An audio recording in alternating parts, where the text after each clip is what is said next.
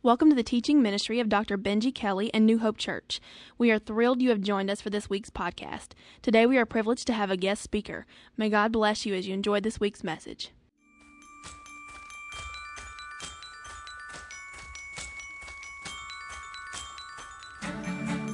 Your voice it thunders, the oaks start twisting, the forest sounds with cedars breaking.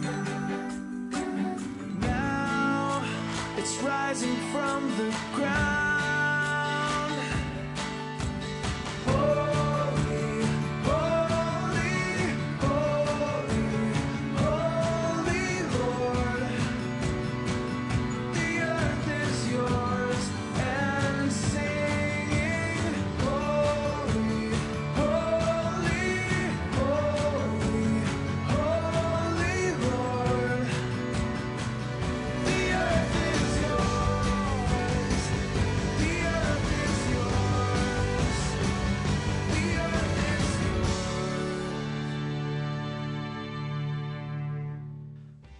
Hope Church.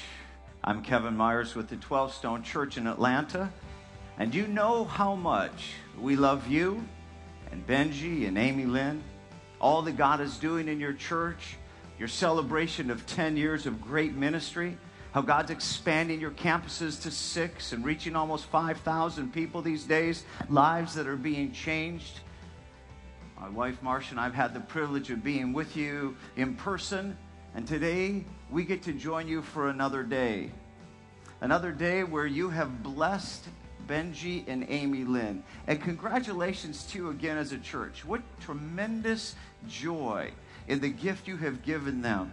A time of sabbatical where they can refresh and be restored. You're really a model for other churches. Well, today I have the privilege of sharing with you around the subject of marriage. One of the kindest gifts God has ever given us. And so, jump in, grab your teaching notes, get a Bible, listen in on what God wants to do to encourage you and grow your marriage. And again, congratulations to you. God bless you for the work that you're doing, and may you rise up to the next level of vision God has for you. Marcia and I hit the big 3 0. 30 years of marriage. Oh, yeah. Woo! Quite something. And, and marriage is, is just us. We're, we're putting it right there on the screen for you. It's just us, two flawed people coming together to create a place of love, companionship, and stability in an often cold and chaotic world. Man, that's true. That's what, that's what marriage is, what it does. And, and Marcia and I, we, we greatly enjoy each other. But we did not escape the disillusionment of marriage. We went down the just road, so to speak, like I was just lucky to snag a girl like Marcia. I was an intern at a church, 19 years old at college. And she visited that church. It was a small little church, 50 people. And she caught my eye, and I wanted to take her out. So I had to impress her, right? I mean, I'm going to do the thing. So all I'm doing that day is I'm going to be reading scripture from the front. Of course, if, if any of you know back in the old day, kind of what big pulpit thing you stand on, and I'm so dignified in my little suit, got my scriptures. I'm going to impress her. And as I'm reading the scripture, it hits a section, and, and, and there will be rivers of living water. And so when I get to, I'm just reading, and there will be rivers of living water. And I realized what I said, and I started to panic. I was, and there will be rivers of living water, rivers of living water. Elmer Fudd came out. I don't know where he came from, but I became Elmer Fudd, and I, I panicked. I literally, and there will be rivers of living water, rivers of living, rivers, rivers, rivers. Shut the book, walked down, and just sat down on the front row in a heap of sweat. I mean, it was horrific. It's horrible. It didn't impress her, but I did get to take her out. and it led to uh, August of 1982 when we were just married as a life celebration, which led to August of 84, by which time we were still just married, only it was a life sentence. Yeah. Yeah, those weren't fun, the early years for us. That did not go well. We were in the season of if you would just change, you, you know, well, if you would just listen up. Well, if you just shut up. Well, if you just grow up. Well, if you just step up, we wouldn't be so fed up. I mean, we just it was it was not a good season. And and and while we're in that season, we had those delightful moments. It's a good thing that the church I was assistant pastor at, we lived a good distance away out in a rural spot so that people didn't know us. We were literally we were talking, remembering the one time we were at the grocery store and it was close enough to walk to. We were at the grocery store and we had another one of the epic fights right there in the frozen food department for all to see and enjoy. I'll spare you the details, but it had TV drama written all over it. I mean, it was really quite awesome. I walked out of there. I mean, we said things that we should have said, and things happened that shouldn't have happened. And I was walking home, and I mean, I was steamed, and I wanted to take her out. It had a little different meaning than it did some years before. If you're not getting it, let me help you. Uh, this week, my son Jaden, when I got home after work, uh, we were having a little conversation in the family, and he slipped off to the side with his his, his little uh, iPod, and I don't know, I, I, don't know what he was doing. He was sneaking and and and guess taking a picture. I don't know something. And, and then he came up to me, coming later, says, "Dad, check this out. Check out what I did." So this is what he showed me. It's pretty awesome. Did you see that? That was me sitting in a chair, and he took me out. I'll, I'll play it one more time because it's really cool. This little effects thing. Check out what that does. And that, that is so very cool. If we had had phones and those kinds of options back in the day, you know what I've been doing all the way home? Oh, in fact, in fact, that was so cool. I, I, went and I said, "Give me that thing. Show me how that works." Yeah, I got it on my own phone. I went, "Hey, honey, Marsh, can you come outside for a minute? I just want to take a picture of you." He says, "Why?" I said, "I'll show you later." and I produced this.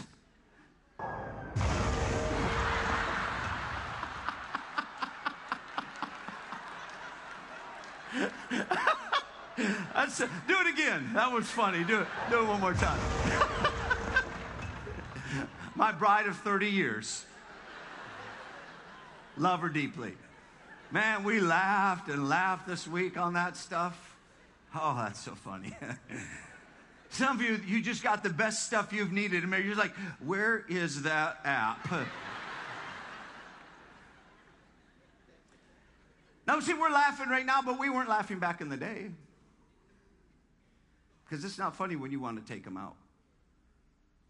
And some of you really would.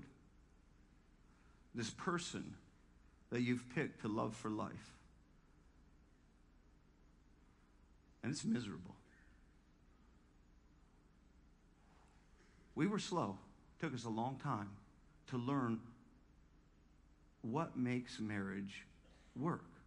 What just works in marriage and what just doesn't work.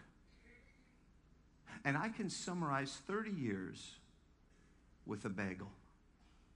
So I'll do that for you. Just a bagel. Here it is.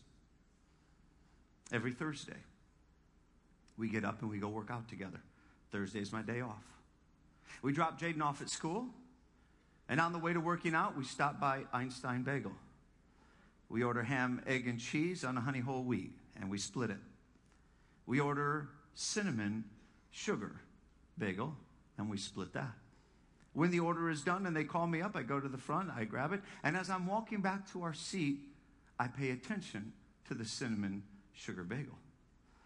I immediately am aware that there is one part that's bigger than the other. There's always, they never cut it perfectly. There's one that has more cinnamon and sugar than the other. There is one half that's more desirable than the other, and I know it. When I get to the seat, I take the better half and I place it on Marcia's napkin joyfully and not a word is said, and we go on with our day. And that's it. That's all I wanted to teach you. The series is over. That's it. Go thou and do likewise. And if you could do that, we, I could be all done teaching, but I'm not done teaching because we don't go do that. And so now we tell the truth about what really breaks down in marriage. that I deceive myself when I say I love her, yet keep the better half for myself.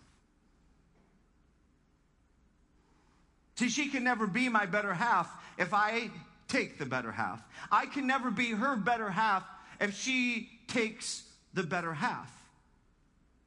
And way before we ever break our marriage vow in major ways, we break that vow in minor ways with bagels and the like. And there is a very clear, crisp understanding of what builds marriage. And the core of it is in Ephesians chapter 5, verse 33. However, each one of you also must love his wife as he loves himself, and the wife must respect her husband. That's it. Let's read it again. It's right there, it's in front of you, verse 33 of chapter 5 of Ephesians. However, each one of you also must what? Love his wife as he loves himself, and the wife must what? Respect her husband. Marriage builds on these two musts love and respect. Say with me. What are they? Love and respect. One more time with a little passion. What is it? Love and respect. That builds marriage. Love and respect is what a marriage is built on. If you're a note taker, drop that in your notes. Follow along. Whatever God prompts, write down so that you have something to take back and wrestle with. Love and respect. I, Kevin, take you, Marcia, to be my wedded wife to have and to hold from this day forward. And I do promise and pledge myself before God and this company to be your loving and faithful husband. In plenty and in want, in joy and to sorrow, to love and to cherish as long as we both shall live. It's my vow. Every I do comes with that kind of vow to love, to cherish, love, and respect. But I can tell you this it's just us, Marcia and I. It's ours to win, it's ours to lose. And let me be more candid.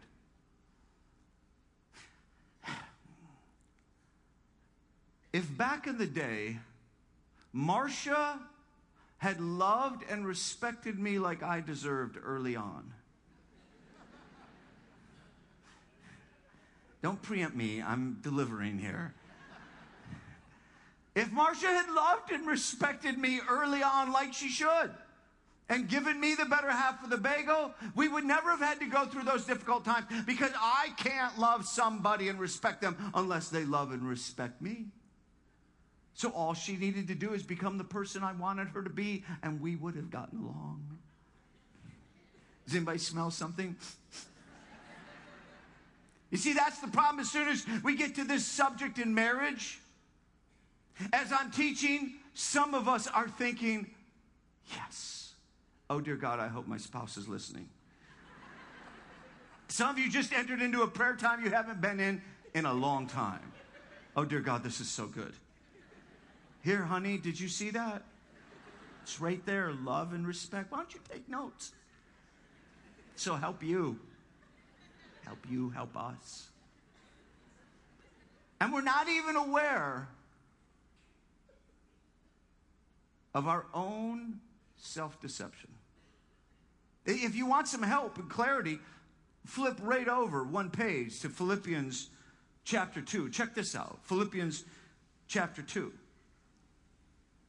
verse 1.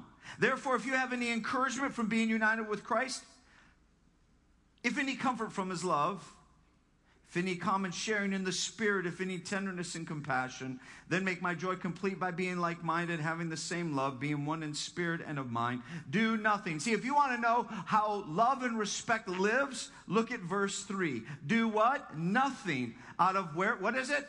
Selfish ambition or what? Vain conceit. Do nothing out of selfish ambition or vain conceit. Rather, in humility, value others. Hey, here we go. Value your spouse above yourself. Not looking to your own interests, but each of you to the interests of your spouse. In your relationships with one another, have the same mind as Christ Jesus. See, this scripture was actually written for all of us in relationship, but I just inserted spouse so you can understand the strength of the teaching. I'll read it from the message version. Put yourself aside and help others get ahead. Don't be obsessed with getting your own advantage. Forget yourself long enough to lend a helping hand. In other words, give your spouse more sugar and cinnamon. Right? Give them the better half. But there is something that breaks marriage down. I want you to write it in your notes. It's called self deception. What is it called? Self deception. Oh my. We are so deeply deceived on how selfish our ambition and vain our conceit. And we can't see that we can't see. In 2000, I was sitting in a room with the author of the book Leadership and Self Deception. This book that talks about how you get in the box with one another and how it breaks down relationship applied to work, to family, to marriage, to all relationships. In fact, these very principles are true across the board. And I'm going to take a moment to read from a section of this book. It is my favorite book on self deception. It dissects self-deception. Any of you do ever do that lab work when you were in, uh, in, biology, when you were in high school? You know, where you dissect the frog. It's a little gross, but, but you dissect the frog and, and, and you open it up and you see how it actually works. That's what this book does with self-deception. And I want to give you, it's worth the three minutes I'm going to take right here to give you a taste of this. He writes, one night a number of years ago when David, my new son, was just an infant, I was awakened by his wailing cries. I remember glancing at the clock. It was around one in the morning, and in the flash of a moment, I had an impression, a sense, or a feeling. I thought of something I should do. It was this get up and tend to David so that Nancy, my wife, can sleep. Everybody got the picture? This is the moment. Here it's the baby. I could use a bagel. Huh? Stay with it. This was such an occasion I felt a desire to do something for my wife, but you know what? I didn't do it. But this time I didn't act on it. I just stayed in bed listening to David wail. You might say I betrayed my sense of what I should do for Nancy. That's sort of a strong way to say it, but I just mean that in an acting contrary kind of way, contrary to my sense of what was appropriate, then I betrayed my own sense of how I should be toward another person, particularly my spouse. So we call that an act of self betrayal. So you could think of a time when you felt like that. Maybe a time when you felt like you should help your child or your spouse, but you decide not to. Or a time when you felt like you should apologize to someone, but never got around to it. Or a time when you knew that you had some information that would be helpful to a coworker, but you kept it to yourself. But we all have these. They're just examples of times when you have a sense of something you should do for others and did not do it. So he says, So I'm just laying there listening to the baby cry, wail, I can't get back to sleep. And he asks, How do you imagine I've started to think about my wife? How do you think I'm starting to think about my wife? As I'm laying there, I'm awake, I'm irritated, agitated. I refuse now to get up. And what do you think I'm thinking about my wife? You know what I'm thinking? She's probably awake. Whether she is or not is irrelevant. The fact that I'm thinking it is what's relevant. You know what? She's probably awake. She's not really probably awake. She's probably over there faking it. Oh, I know her. She's a faker. How lazy can you get? I mean, what kind of mother would leave their kid in that kind of condition? And you know what? You know what? That's so inconsiderate. You know, she doesn't appreciate me, doesn't understand me. She doesn't realize how important my day tomorrow. I got to have my sleep. How do you think this is going to be provided for? How do you think this whole system works? And, and you begin to trail off into that. And before you're done, you enter into a cycle that we'll call getting in the box. In fact, if you want to follow along in your notes, I'm going to lay out this insane cycle of self deception that we all do and may have never dissected. Let's go to the board. Grab your teaching notes, follow along. Let's get inside this. Remember, it begins with something as simple as a bagel or a baby. Something that you know you should do for the other person in this illustration for your spouse. And you have a moment where you know it's the thing you should do, and you could honor that. But when you don't honor it, what you do is you betray. You what? Betray. And when you betray yourself, hear me, you change. Who changes? You do. You change. You got to get this. You got to follow this. You change the moment you betray. Because, see, what's going to happen is you're either going to step back and confess, you know what, I didn't do the right thing and I should have. My bad. And you're going to own it, which means you being honest with yourself, or you're going to step into self deception.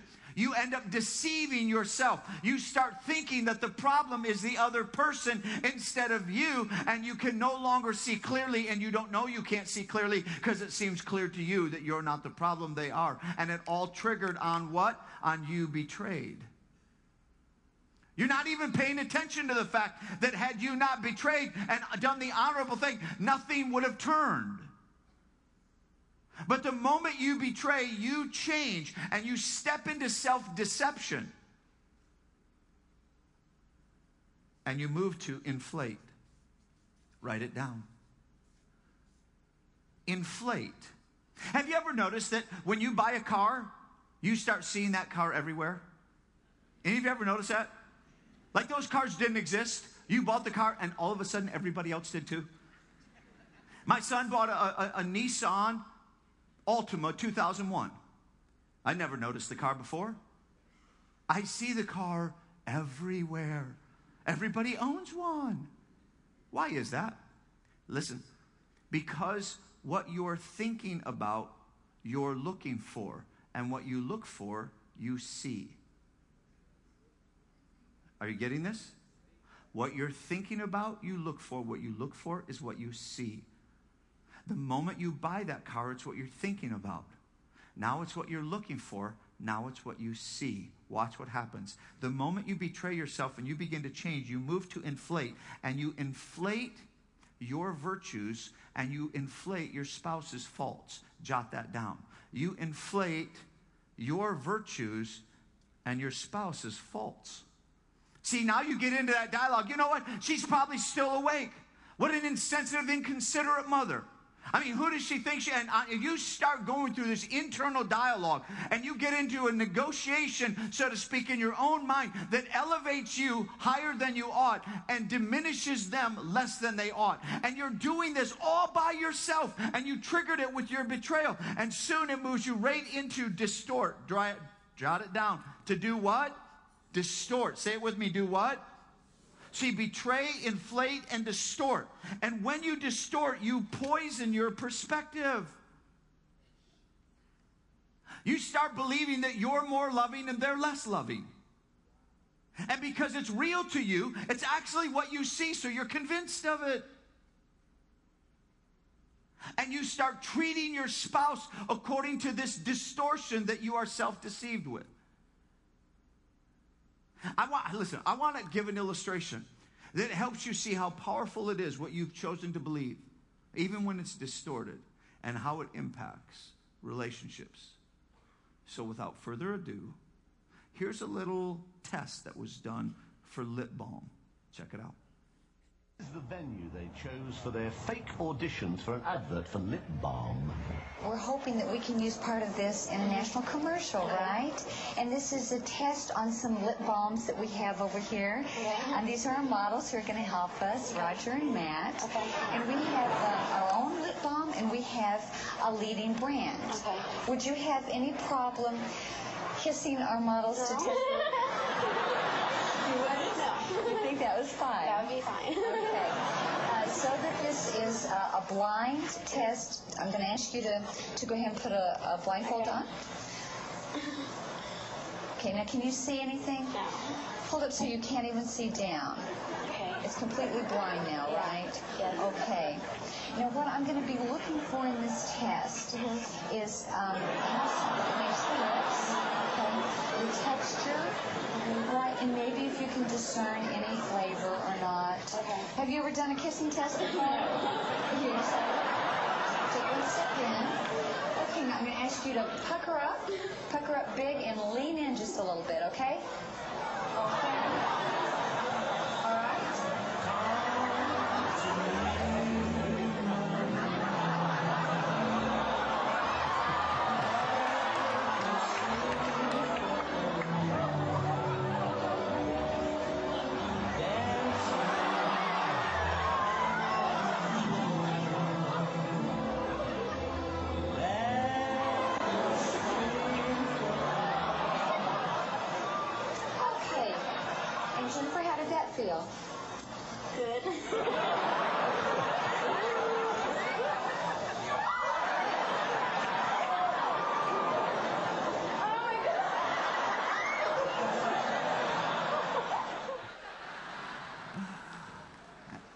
How, many of you are just totally grossed out? Oh, is that horrific? And I want you to understand the power of distortion. I want you to get this. These young ladies believed they were about to kiss a handsome prince. And so they leaned in. Ladies,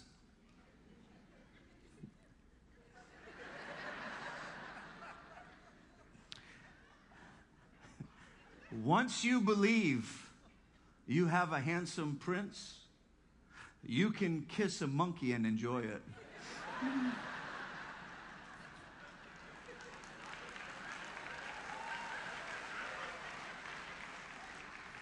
and what is equally true is that if they had turned that thing around and they had brought them in and, and, and said, You're going to kiss a monkey and put the blindfold on and then switch the monkey with the handsome prince, they would have been creeped out and cringed while they kissed a handsome prince. Equally distorted.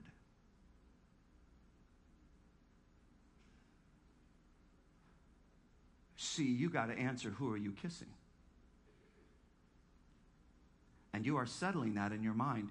And whatever you have concluded you're kissing is who you're kissing. Are you kissing a monkey or a prince? Are you kissing a monkey or a princess? And you've decided. And even if you have a handsome prince or princess, if you think it's a monkey, you cringe. You cringe. You got to get this. Betrayal convinces you. When you start into self betrayal, it takes you into inflate and distort, and it concludes you married a monkey. I want you to get this self deception. So let me just give you a couple quotes. I want you to get this. Lying to ourselves is more deeply ingrained than lying to others. Nothing is so difficult as deceiving yourself. Here's Caesar's quote People willingly believe what they wish. Let me tell you what happens. Let's go back to the cycle. See, once you've come to the place where you have distorted who they are and who you are, you immediately move to justify. To what? To justify. See, listen, if I married a monkey, then I get to treat him like a monkey. I'm justified, which quickly moves into blame. Because now I can blame you for everything that's not working. You blame me, I blame you. And you end up in an antagonistic marriage that is blaming one another for what's not happening or working. And you're looking for all the clues and evidence to justify that you married a monkey and you have every right to treat him that way. And that blame empowers you to continue to betray yourself every time you get a sense of the good you ought to do. Because you are not going to do that for a monkey. You aren't going to give the better half of a bagel to a monkey. And you get yourself in the box of self deception and you don't even know you're in it. This is not merely true in marriage. Men and women, you can describe entire companies and businesses and offices based on this very reality. You get in the box in business with others And you wonder, why does the business break down? Why can't we get anywhere? This happens in churches all the time. And this happens frighteningly in marriage so that by time the next baby cry, you have a sense that you ought to get up for her, for him. Are you kidding me? If Jesus himself appeared on the edge of the bed and leaned over and said, Get up and get the baby, I wouldn't do it. What I would do is, since I have you, Jesus, let me just tell you what's really going on. And I would give him a heads up on the what's what. And I'd say, you know what I'm married to? And I would, I would elevate my virtues and I would inflate her faults. I would make it obvious how distorted she is and how she sees the world and how clearly I see it. And I know Jesus would agree with me. I know he would. I've talked to him about it already. And, then Jesus, I know, would not only agree with me, but he would wake up my spouse and he would say, Get off your lazy butt and take care of the child, just like it should be. And then he'd probably sit there after she left and and he would ask me, How did you break through such selfish ambition and vain conceit? He'd probably take notes on what I've learned. He would probably end up with a new chapter he wants to add to the Bible.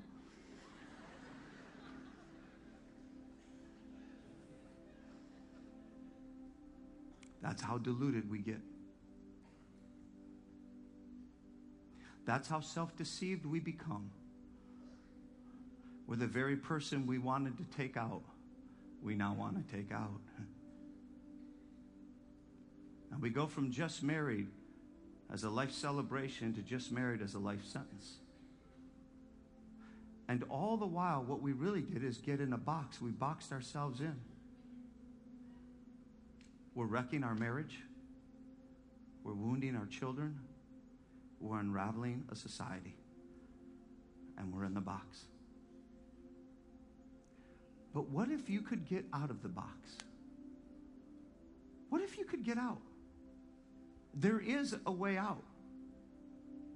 You'll have to want to get out, but there is a way out.